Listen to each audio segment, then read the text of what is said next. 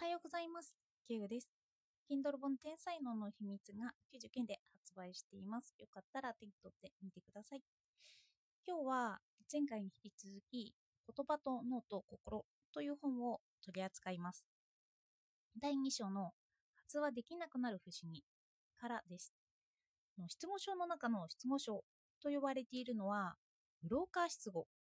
と言われているそうです。脳の中の言葉を発する分野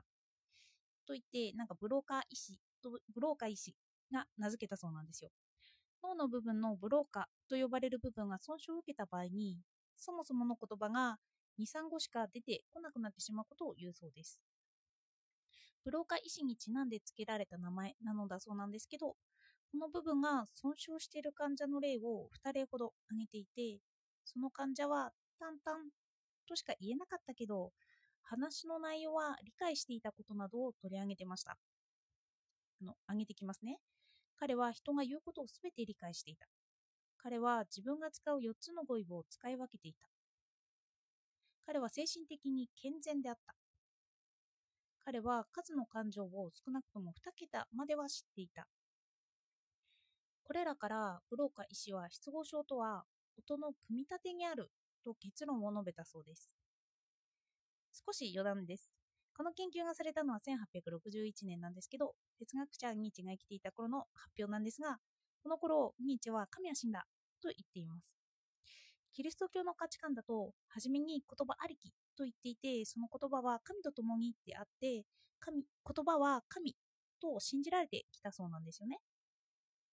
つまり、言葉は人間が作り出すものではなくて、神様そのもの、人間存在を可能にする原因そのものと信じられてきただそうです。それでこれほど神聖な言語能力がたとえその一部だと保留をつけているとは言っても脳の特定の領域の働きに依存しているんだということが主張できる時代になってきたというそうなんですよね。つまり私たちは分析哲学で言葉による分析で人の像がわかるということがありますけど人のイメージですよね。あの宗教観を出したからこそ分析できるようになったとも言えるんです。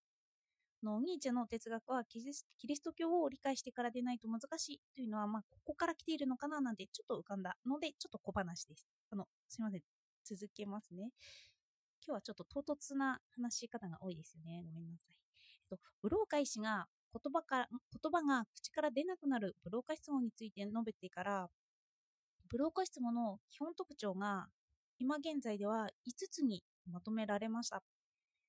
音の組み立てが不鮮明。語彙数が限られる。文法生成能力が最もよく使いこなされた単純なものになる。聴覚的な言語の対応は比較的よく保たれる。文字を書く能力も口頭での言語能力に対して同程度に障害を生じるか、読みの障害は軽度にとどまる。この5つのようです。これに当てはまっていくと、失語症となるみたいですね。ブローカは、ブローカ医師は、あの、音の組み立てが不鮮明を強く言ったそうなんですけど、他にも述べられるような語彙を思い出す能力とか、センテンスを作る能力、音の組み立て以外の能力も低下すると考えられています。ブローカ質問の最大の特徴は、自分の思想表現に用いることのできる言葉の数、それも適切な状況で適切に使える、そういう表現の種類が極端に減ってしまうことにあります。と言って、本では述べられていました。そして、医師の、筆者のごめんなさい考える言語の流れはこのようなものだと説明しています。まず、イメージを思い浮かべるんですよね。ありがとうございますというセンテンスとかの音域をひとまとまりの塊として意識する。それが頭に浮かんでくるイメージの生成が一つ目。そして二つ目に、センテンス性の音の塊を意識するそうなんです。ありがとうございます。など単語について心の中で意識されるの分節化の意識がされるそうなんですよね。言いたいことがあって、その次にその言葉の組み立てができるように理解がされていく。そして、その後に、あの心象の音のイメージが出てきます。あ、り、が、と、うなどの音節のイメージへの分節が始まっていくそうなんですよね。それで、この3段階を得て、やっと言葉にして出すことができる。で、この過程を得ていて、正確に音を組み立てるには、音節水準の運動記憶がないと不可能だと説いています。やっぱ無意識的に、その、心象、あの、言葉が思い描かれたイメージから言葉を発するには、そういう運動記憶がなければ不可能だということなんですよね。心の中のイメージを言語音系列で発することができなくなったり、まあ、あの言葉が口から出なくなる症状が失語症なのではないかと述べられていました。と、私はプロ化質語の基本障害はリズム、抑揚、強制、力を入れるところなど発語に内在する音楽的な側面にあるのではないかと考えていますと本では述べられています。このリズム、抑揚、強制などのことを言語プロソディと呼びますと言って一つ単語で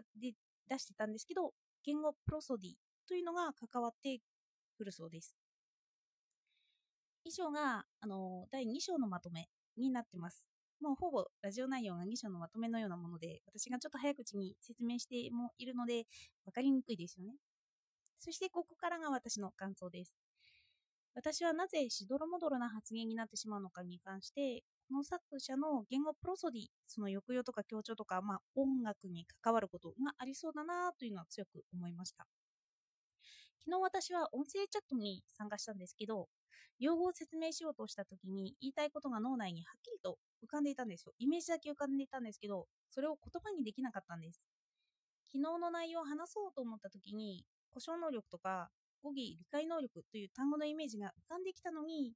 それを言葉として言うことができなくなった。のイメージだけがあって頭が白くなってしまう状況なんです。その言葉を思い出して、その言葉の説明だけ思い出したら、その他人にどう伝えようとか、そういうところまで頭が回らなくなってしまったんですよね。きっと私は言葉にして言うリズム、抑揚、言葉の強弱などを変換する能力が弱いんだろうなと話していて思いました。他の人が私の言葉を説明してくれた時に、それが合ってる、間違ってるということは正確に判断できたからなんですよ。そういえばあと、昔を思い出すんですけど、私は音の強弱が変だと言われていました。内緒話が大きかったり、伝えなければいけないことが小さかったりと、音声がちぐはぐだったんですよね。あと、時々方言とか違った発音が入ります。洋服の服とかが未だに発音に迷ったりするんですよね。発音が変って言われて、まあ、それも方言みたいなもんなんですけど、人とちょっと違った方言とも言えないようなものが混じってしまうと。発話するのに、その段階が3段階あることが強く意識できました。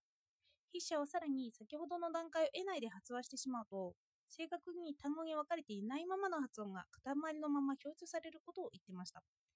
なので、筆者は歌を歌ったり、感情を表現する一語は失語症患者も出やすいのだと語りました。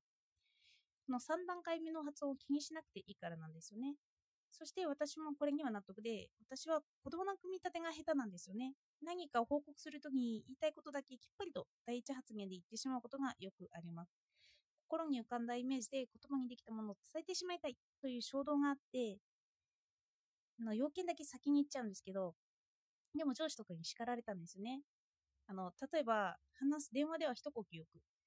あの、キウですが、と言って、電話では先に誰かを伝えてから、それから要件をゆっくりと話してくれ、と言われたことがあります。